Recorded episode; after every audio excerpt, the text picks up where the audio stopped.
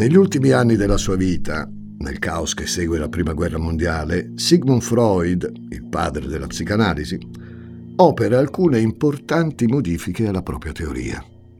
Accanto alle pulsioni di vita, energie psichiche legate alla sessualità, esisterebbero anche delle pulsioni di morte.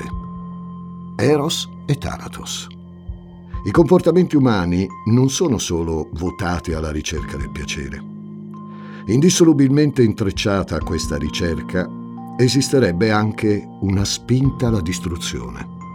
Un intreccio particolarmente evidente nei sadici, nei masochisti, ma anche nei bambini, in cui la reiterazione di determinati comportamenti porta allo stallo, una incapacità quasi voluta o ricercata di progredire ed evolvere al punto da minare la crescita personale, distruggere distruggendosi.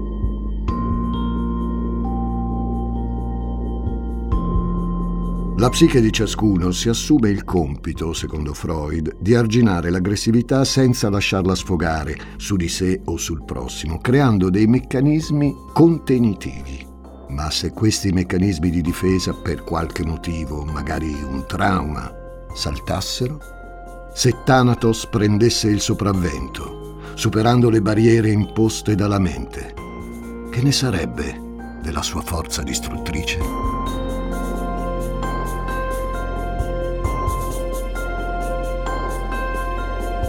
Così Freud interpreta le grandi stragi della storia e così possiamo interpretare il caso di Gianfranco Stevanin, il protagonista di questo episodio di Demoni Urbani. Io sono Francesco Migliaccio e oggi cercherò di fare luce su alcune drammatiche vicende che hanno avuto luogo nel Veronese intorno alla metà degli anni 90, vicende in cui Eros e Thanatos sesso e morte, amore e morte, sono indissolubilmente legati. Gli ascoltabili presenta Demoni Urbani. Demoni Urbani. Il lato oscuro della città. Now on Netflix, inspired by the unbelievable true story of a fake hitman, comes the new movie, Hitman, from Academy Award nominee Richard Linklater. At 96% certified fresh on Rotten Tomatoes, critics are calling Hitman a smart, sexy crime thriller with surprises at every turn. Starring Glenn Powell and Adria Arjona, Hitman. Now playing on Netflix and in select theaters. Rated R.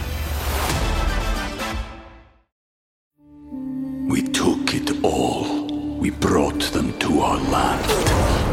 An endless night, ember hot and icy cold. The rage of the earth. We made this curse. Carved it in the blood on our backs. We did not see. We could not, but she did.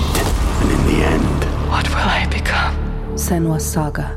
Hellblade 2. Play it now with Game Pass. È la sera del 14 novembre 1994. Sigrid è una prostituta austriaca di 28 anni, alta, capelli biondi. Preferisce farsi chiamare Gabrielle, Gabrielle Müsger, perché lo trova un nome più adatto al mestiere, più cinematografico, dice, e piace di più ai clienti. Lavora dalle parti di Vicenza, generalmente in una stradina isolata poco fuori dal centro cittadino. Quella sera, intorno alle nove, una lancia d'edra blu le si avvicina. Un uomo sui 35, gentile ed elegante, dallo sguardo intenso. Si presenta come Gianfranco, fotografo di professione. Le offre del denaro in cambio di fotografie un po' osè, come le definisce lui. Gabriel, dapprima titubante, accetta la proposta. 500.000 lire, un milione da nuda. Basta che tu non mi fotografi il volto.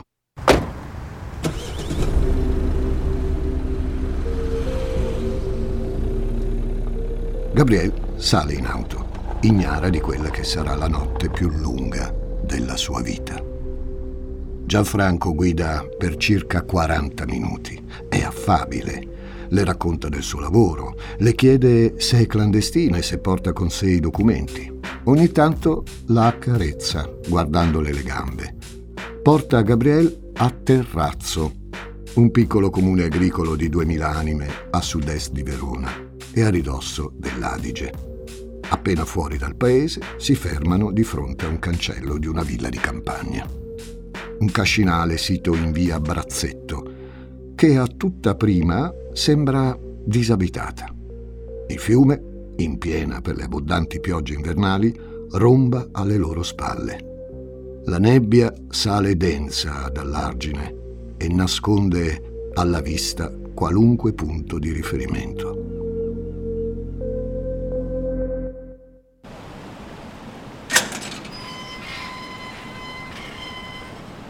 Gianfranco scende dall'auto e apre il cancello. Le finestre sono sbarrate, le luci spente. La preoccupazione di Gabriel sembra sciogliersi quando, entrati in cucina e accese le luci, il set fotografico è già predisposto. Ma Gabriel non scorge solo i cavalletti e le macchine fotografiche.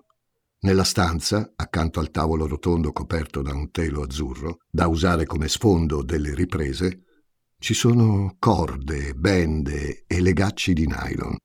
Tutto il necessario per legare una donna. Anche una tutina azzurra, piegata e stirata sopra una sedia lì accanto. L'azzurro è il colore preferito di Gianfranco.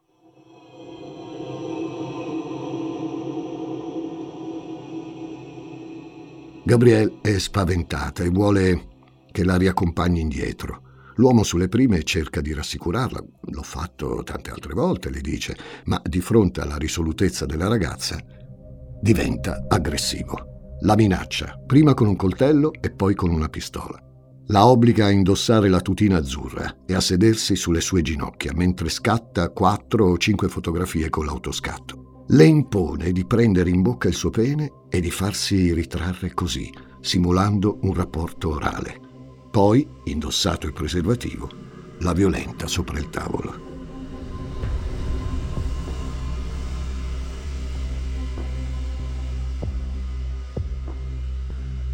Mentre Gianfranco si riassetta, Gabrielle cerca di fuggire in direzione della porta, ma viene subito raggiunta. Gianfranco ha bisogno di qualcosa di più forte. Ho tutto il tempo che voglio a disposizione. Ne ho molto più di te. Se non ti metti in posa, ti taglio i seni pezzetto per pezzetto, i capelli e i peli del pubo insieme alla pelle.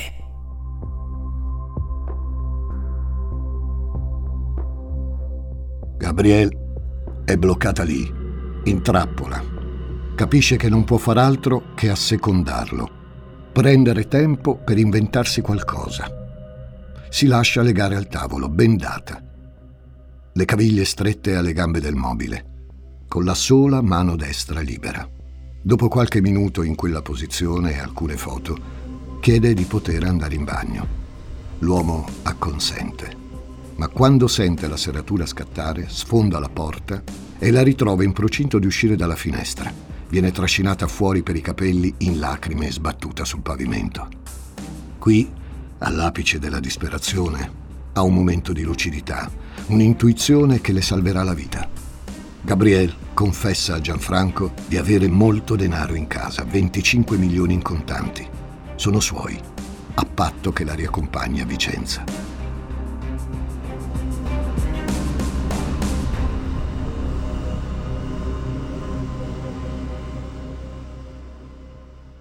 Gianfranco non si fida. La tiene segregata per ancora un paio d'ore, ma poi, con Gabrielle diventata improvvisamente calma, si decide e la carica in macchina. Porta la pistola con sé. Non si sa mai che tu faccia scherzi, le dice. È mercoledì 16 novembre 1994, barriera autostradale uscita di Vicenza Ovest albeggia. Gianfranco Stevanin si accosta al casello, abbassa il finestrino e saluta l'uomo che lo occupa. Il tutto avviene in una frazione di secondi. Gabriel scorge una volante della polizia appostata poco più in là e si getta fuori dall'auto, correndo incontro alla propria libertà. Indica ai poliziotti l'auto di Stevanin. Stevanin non si muove. E lì, seduto nel suo completo elegante, il finestrino ancora abbassato, la pistola appoggiata sul sedile, sorridente ai due uomini che gli si avvicinano. È tranquillo, affabile come sempre.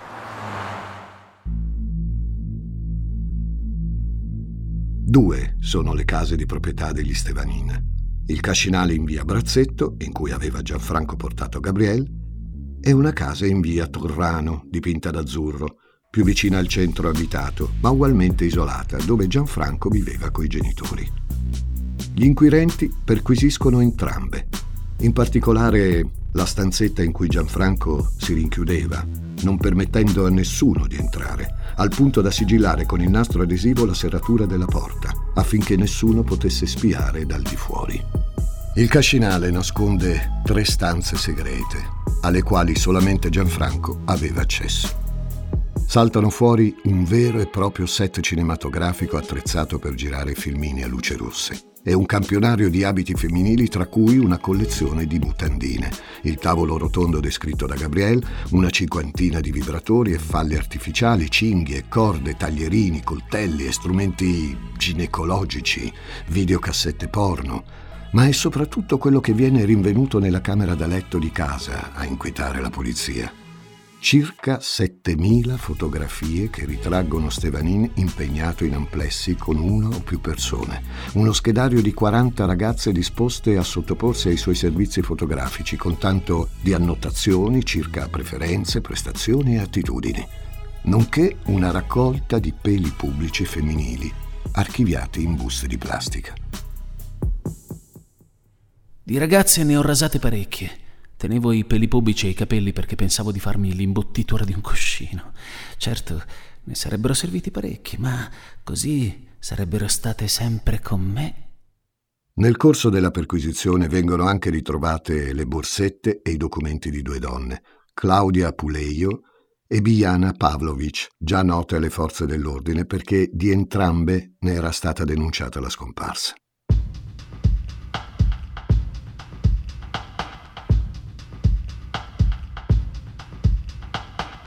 Claudia Puleio, detta Chicca, 29 anni, non era una prostituta.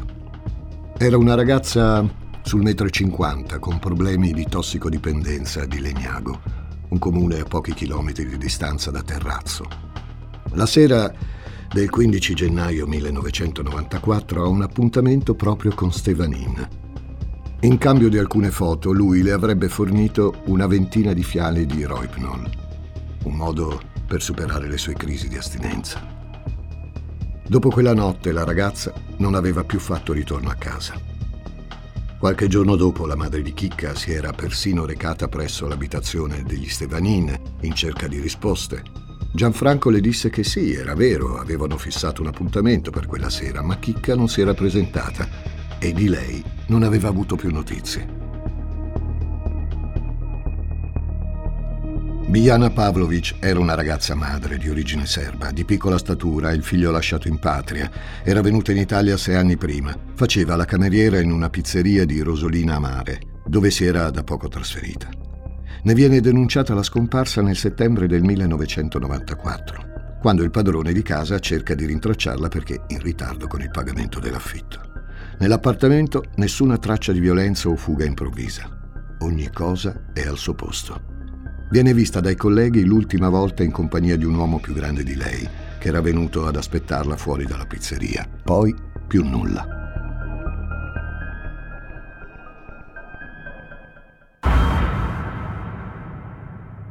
Stevanin viene processato per direttissima pochi giorni dopo l'arresto. Tre anni e quattro mesi da scontare per stupro e sequestro di persona.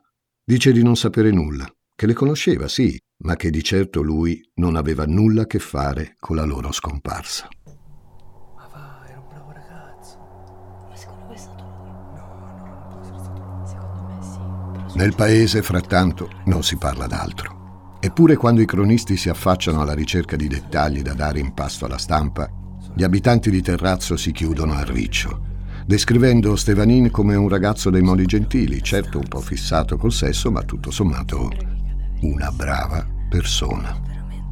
E di questa sua pacatezza dà prova anche in carcere, Dopo otto mesi dall'arresto i familiari presentano la richiesta per i domiciliari. Data la condotta irreprensibile, i magistrati acconsentono. È il 3 luglio 1995.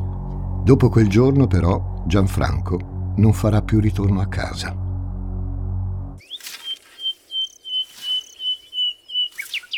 Fa caldo, molto caldo quel lunedì mattina del 3 luglio 1995. Antonio Ambroso, un contadino di 50 anni, sta falciando un campo quando la falce resta impigliata in qualcosa. È un sacco di juta, di quelli usati per conservare il mangime. La lama della falce lo ha strappato con facilità, lasciando uscire un odore nauseante. Di certo non è mangime, è invece il tronco di una donna. Niente braccia, niente gambe, niente testa.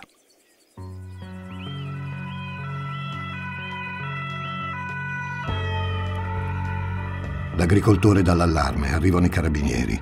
Siamo a poche centinaia di metri dal podere degli Stevanin. Si apre un fascicolo contro ignoti, anche se tutti, a cominciare dal magistrato Maria Grazia Omboni, pensano immediatamente a quell'uomo in carcere, a Elvis, come lo chiamano in paese. Dal carcere Elvis fa sapere tramite i suoi legali di essere tranquillo. Sbandiera una perizia medica che lo definisce non violento. Il parroco del paese sostiene che gli abitanti del posto sono gente tranquilla che pensa solo al lavoro e che non è lì, di certo, che va ricercato il possibile assassino. Le forze dell'ordine invece setacciano le case lì attorno, compreso il podere degli Stevanin, e nel cortile ritrovano sacchi dello stesso tipo di quelli rinvenuti dal contadino. Il magistrato ordina dunque nuove perquisizioni nel cascinale di via Brazzetto. Si scava a lungo. Nuove ossa, forse umane, affiorano dai campi di Stevanin.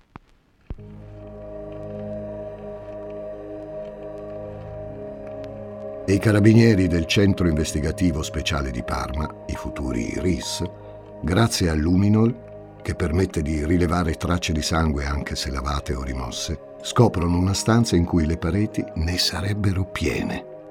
Stevanin, messo alle strette dal magistrato, nega, tergiversa, oppure si chiude in un silenzio da cui non è facile smuoverlo. Sa bene che le coincidenze, così come lui le definisce nei colloqui, per quanto numerose, non si trasformano in una prova ma resta lui l'indiziato numero uno, anche quando le analisi rivelano che il tronco ritrovato nel sacco di Utah non appartiene né a Claudia Puleio né a Biana Pavlovic, ma ad un'asiatica, forse adolescente, di cui nessuno sa nulla. Non certo Stevanin.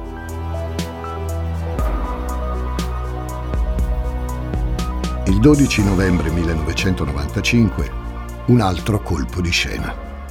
Un cugino di Stevanin ritrova un involucro sospetto tra la concimaia e il pagliaio, sepolto sotto un metro di terra. È un telo di quelli usati per coprire i cassoni del trattore.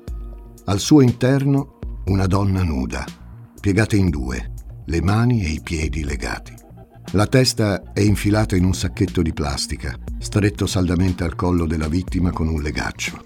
Il corpo sembra intatto, ma non al medico legale Franco Tagliaro, che pratica l'autopsia. Uno strano foro è presente nell'osso iliaco e l'utero è assente. Probabilmente è perché ha sportato. Il cadavere è quello di Biana Pavlovic.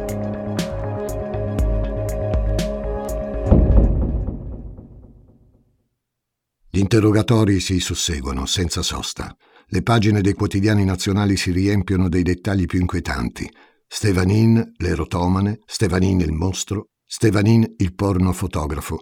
E mentre si scava ancora, sono in molti a temere la carneficina, sono in molti a temere che i cadaveri siano più di due.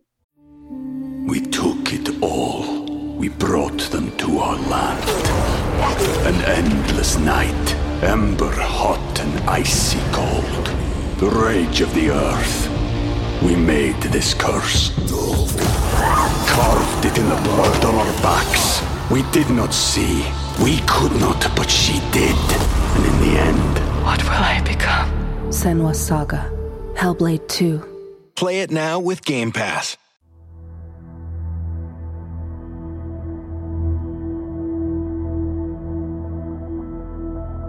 Stevanin lotta corpo a corpo con la magistratura. Tra i tanti non ricordo e i non so nulla, quando è sotto pressione si adegua ai risultati degli inquirenti, fornendo particolari inutili o ricordi confusi.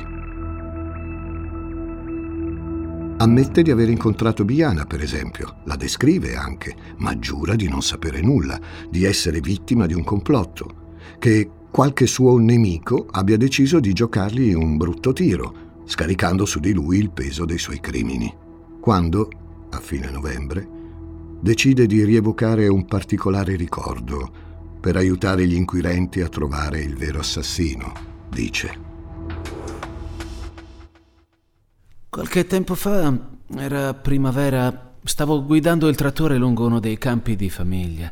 Ci avevano seminato la soia. In un punto però la soia non era cresciuta, molto strano. Avevo pensato perché perché la soia era cresciuta molto in fretta, tranne in quel posto lì. Magari questo può esservi d'aiuto?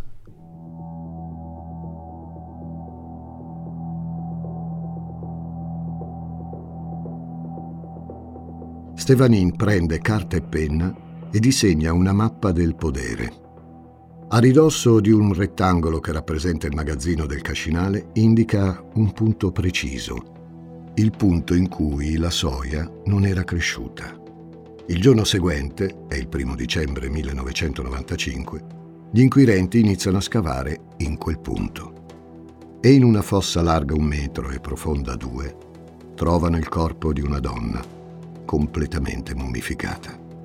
E avvolta nel domopac e nella carta di giornale, un sacco di nylon che le copre il volto e metà del busto completamente mummificata. Si tratta di Claudia Puleio, la tossicodipendente, scomparsa ormai due anni prima.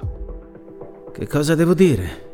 Che le ho ammazzate io? Come ho fatto? O magari perché l'ho fatto? No, io dico solo che mi ricordo di non avere più trovato il rotolo di Domopac e di avere notato che attorno al casolare c'era un punto dove la terra era smossa e che lì la soia non era cresciuta. Che lo trovino loro il filo logico di questa storia e se ne trovano uno che è logico ed è contro di me, allora accetterò di essere quel mostro che tutti dipingono. Altrimenti no. Ma chi è veramente Gianfranco Stevanin? Un mostro? Un pervertito psicopatico? Eppure estremamente lucido? O solo lo spaccone che si vanta delle sue conquiste sessuali in paese, mostrando le fotografie dei suoi amplessi alle amici? Numerose sono le fotografie che lo ritraggono seduto al banco degli imputati durante il processo di primo grado, tenutosi a partire dall'ottobre del 1997 è difficile non soffermarsi sul volto dell'uomo. Due dettagli in particolare. Una lunga cicatrice di circa 10 centimetri che descrive un arco dal centro della fronte all'orecchio destro. E uno sguardo freddo e penetrante, in grado di mettere a disagio per la sua fissità. Come scriveva Cicerone, ut imago est animi vultus, sic indices oculi. Come il volto è l'immagine dell'anima, così ne sono rivelatori gli occhi.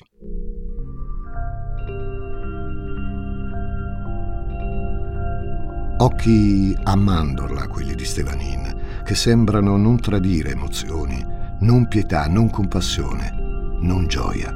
Occhi che, se sono lo specchio dell'anima, ci rivelano un aspetto inquietante il vuoto che Stevanin porta con sé.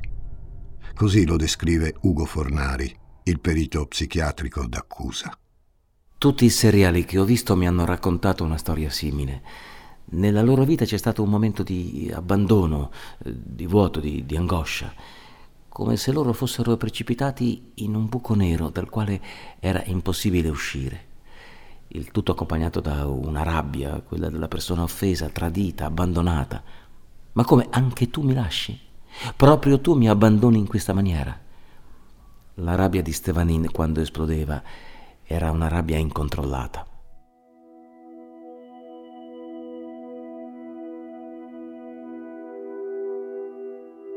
Gianfranco nasce il 2 ottobre 1960. I genitori sono agricoltori e proprietari terrieri e il giovane Gianfranco, figlio unico, cresce felice tra i campi e i trattori, almeno sino ai quattro anni. Per complicazioni al parto, la madre Noemi ha continui problemi di salute e decide di iscrivere il figlio a un collegio di Salesiani, dove Gianfranco resta sino alla prima superiore. Abbandonato dalla mia stessa madre, dirà più volte nel corso degli interrogatori. Tornato a casa si iscrive all'ITIS di Legnago. Poi, il 21 novembre 1976, un episodio che ne segna radicalmente la vita. A bordo di un 125 Guzzi, regalo per il suo sedicesimo compleanno, si scontra con un'altra motocicletta. Stevanin vola a terra, Perde il casco e batte la testa sul selciato. In coma viene operato d'urgenza una, due, tre volte. A questo incidente deve la profonda cicatrice che si porta sul volto e grave il danno neurologico subito. Continue emicranie e un insorto focolaio epilettico lo obbligano a lasciare la scuola. A detta di chi lo conosce, qualcosa è mutato anche nel suo carattere. Dopo quell'incidente sono cambiato. Quando avevo 13-14 anni ero un ragazzo come gli altri. Dopo l'incidente mi ritrovai senza amici. Non potevo più andare in moto, una cosa che mi piaceva molto fare. Ero, ero assillato da sempre nuovi ricoveri, dormivo di giorno, stavo sveglio di notte. Mia madre era diventata ancora più protettiva, ero sempre sotto una cappa. Con il passare dei mesi Stevanin diventa sempre più solitario. Tra il 1978 e il 1979 compie una serie di piccoli reati. Simula addirittura il proprio rapimento, chiedendo un milione di lire di riscatto. Intorno ai vent'anni conosce una sua coetanea, Maria Amelia, una ragazza del paese, con cui intreccia una lunga relazione che dura cinque anni. È l'intromissione della madre, per motivi che non conosciamo, a obbligare Gianfranco a porre fine al rapporto con l'unica donna, a suo dire, che aveva davvero mai amato. Di qui in poi diventano frequenti i rapporti occasionali, soprattutto a pagamento. 2. Dunque, gli episodi che segnano radicalmente il suo passato e su cui la difesa incentrerà la propria tesi, il grave incidente in moto e il rapporto con la madre. Una madre asfissiante, controllante, che Stevanin definisce spesso uno 007 cui nulla sfugge, che è in grado di fargli confessare cose che lui avrebbe voluto tenere nascoste. E in molti si chiedono, del resto, come la madre non potesse sapere. Una madre che, scoprono gli inquirenti, si recava spesso nel cascinale lontano da casa per sistemare e fare le pulizie. Il sangue, certo, doveva averlo visto anche lei. Ma facciamo un passo indietro e torniamo esattamente a un anno prima del processo. È il giugno del 1996.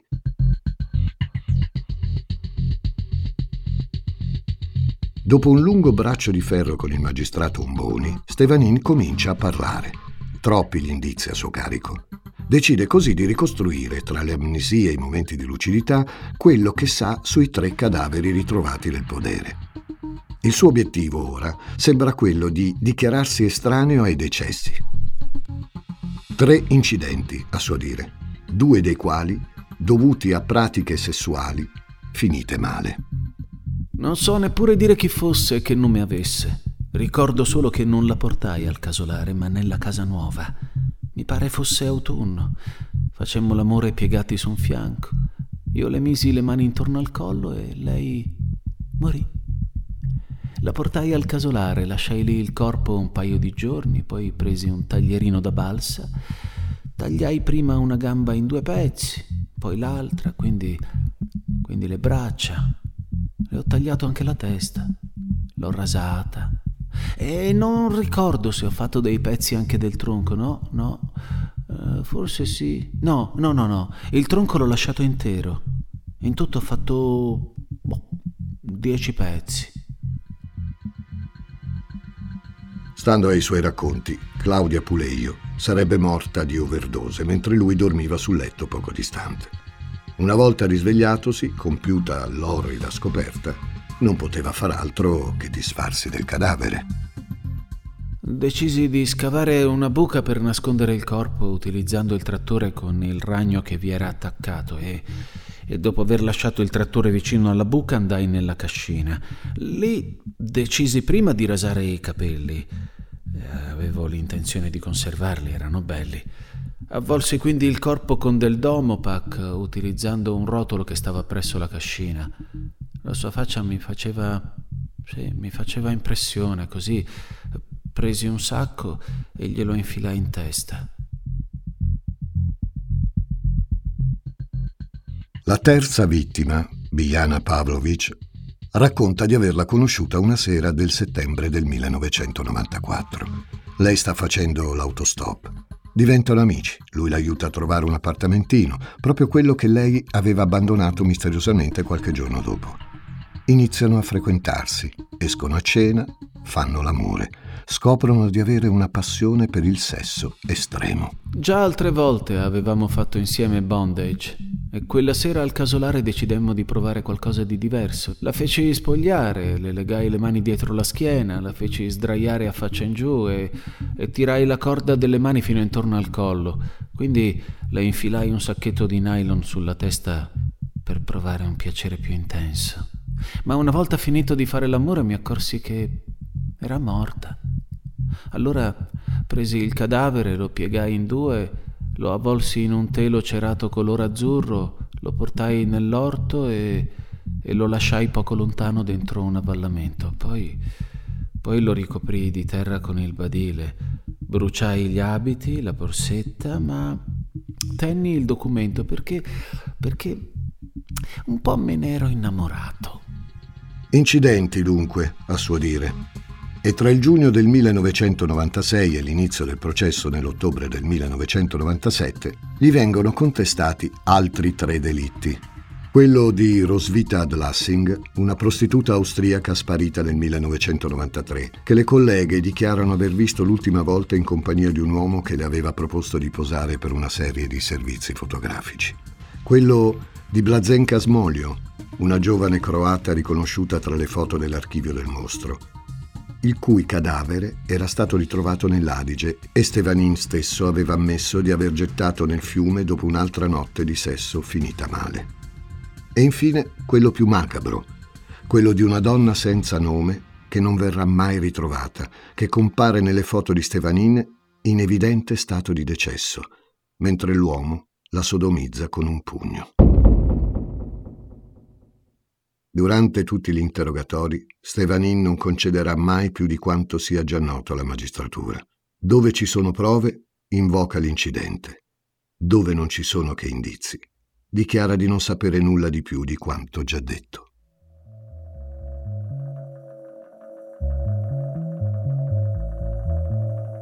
Il processo di primo grado ha inizio il 6 ottobre 1997 presso il Tribunale di Verona. Il punto non è stabilire chi ha ucciso le ragazze, ma se chi lo ha fatto lo ha fatto intenzionalmente e consapevolmente. La battaglia legale si trasforma in una lotta di perizie che avrà molto risalto sulla stampa dell'epoca. È l'articolo 85 del Codice Penale ad escludere la responsabilità in caso di reato commesso in assenza di capacità di intendere e di volere. Intendere ossia comprendere il significato del proprio comportamento. Volere, ossia capacità di controllare i propri impulsi ad agire. Stevanin era o non era capace di intendere di volere? Un uomo in grado di descrivere nei minimi dettagli e senza scomporsi la dissezione di un cadavere e poco dopo informarsi sullo stato di salute della madre o disquisire con la stessa tranquillità di morale o religione non è forse un malato di mente? Che significato ha questa malattia? Come deve essere valutata quando lascia dietro di sé una scia di sangue come quella di Stevanin? Un serial killer è un uomo più normale che pazzo E se non fosse così non potrebbe reiterare i delitti che compie. Il pazzo che uccide, uccide una volta sola e poiché in quell'omicidio si è ucciso, diventa una persona inoffensiva. L'assassino seriale deve avere un grandissimo controllo su di sé e sull'ambiente, deve sapersi mimetizzare come uomo perfetto. Certo è probabile che egli abbia una percezione totalmente fuori controllo della sessualità, dell'affettività, ma è comunque perfettamente cosciente e responsabile di quello che fa. Queste le parole dello psichiatra Paolo Crepè a proposito di Stefanin. Ma non sono forse l'affettività e l'empatia a rappresentare il più grande ostacolo alla manifestazione di Thanatos, della nostra aggressività distruttrice?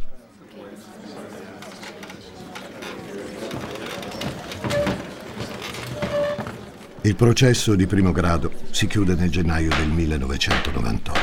Stevanin viene condannato all'ergastolo, ma il processo di appello, sei mesi dopo, rovescia la sentenza. Stevanin è incapace di intendere e di volere. L'incidente stradale di cui la cicatrice è traccia evidente ha colpito in profondità il sistema nervoso, compromettendo per sempre la zona limbica, sede degli istinti e della memoria. Si chiama sindrome bilaterale dei lobi frontali, una malattia che lo renderebbe, per semplificare, incapace di distinguere tra bene e male, un buco nero nel cervello che ne assorbe l'emotività e che lo priverebbe dei più normali meccanismi inibitori. E Thanatos, a quel punto, non avrebbe che campo libero. La sentenza fa subito discutere. In pratica Gianfranco Stevanin non è in sé mentre compie gli omicidi, ma lo è quando poi mutila e occulta i cadaveri.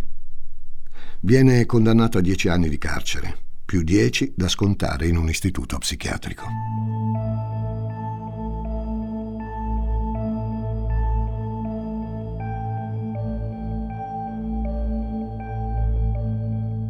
Poi, trascorsi due anni, la Cassazione annulla la sentenza di secondo grado per illogica motivazione. Nel nuovo processo confermato in seguito dalla Cassazione, Gianfranco Stevanin è considerato affetto sì da un disturbo mentale, ma non così grave al punto da non poter capire i rischi delle sue azioni. I suoi delitti troverebbero la causa esclusivamente nel soddisfacimento della propria libido. Nelle motivazioni i giudici sottolineano come possedesse i mezzi intellettivi per evitare tali crimini. Quanto alle condizioni mentali che per la difesa avevano giustificato l'incapacità di intendere e di volere, la Corte sottolinea che né il trauma cranico, né l'epilessia, né la relazione con la madre assumono ruoli causali. Inoltre, continuano i giudici, nei delitti assumono un ruolo aggravante la condotta sempre lucida dopo gli omicidi e l'atteggiamento processuale mai rivelatore di un barlume di pentimento, ma attento ad adeguarsi di volta in volta a una nuova emergenza probatoria. Oggi Stevanin ha 59 anni, è in carcere da 25 e dice di non ricordare nulla di quei momenti. All'inizio di maggio ha dichiarato, in un'intervista, che vorrebbe sposarsi con una donna conosciuta in carcere, una giovane psicologa incontrata per motivi di studio. So bene che il fantasma della mia immagine mi accompagnerà sempre. Io so di essermi rimesso in carreggiata, ma è chi è attorno a me che non lo sa. Non ho più niente di mostruoso, non farei più del male nemmeno a una mosca. Non ho più turbe sessuali, non voglio altro che vivere in pace il resto dei miei giorni, magari. magari. con una famiglia.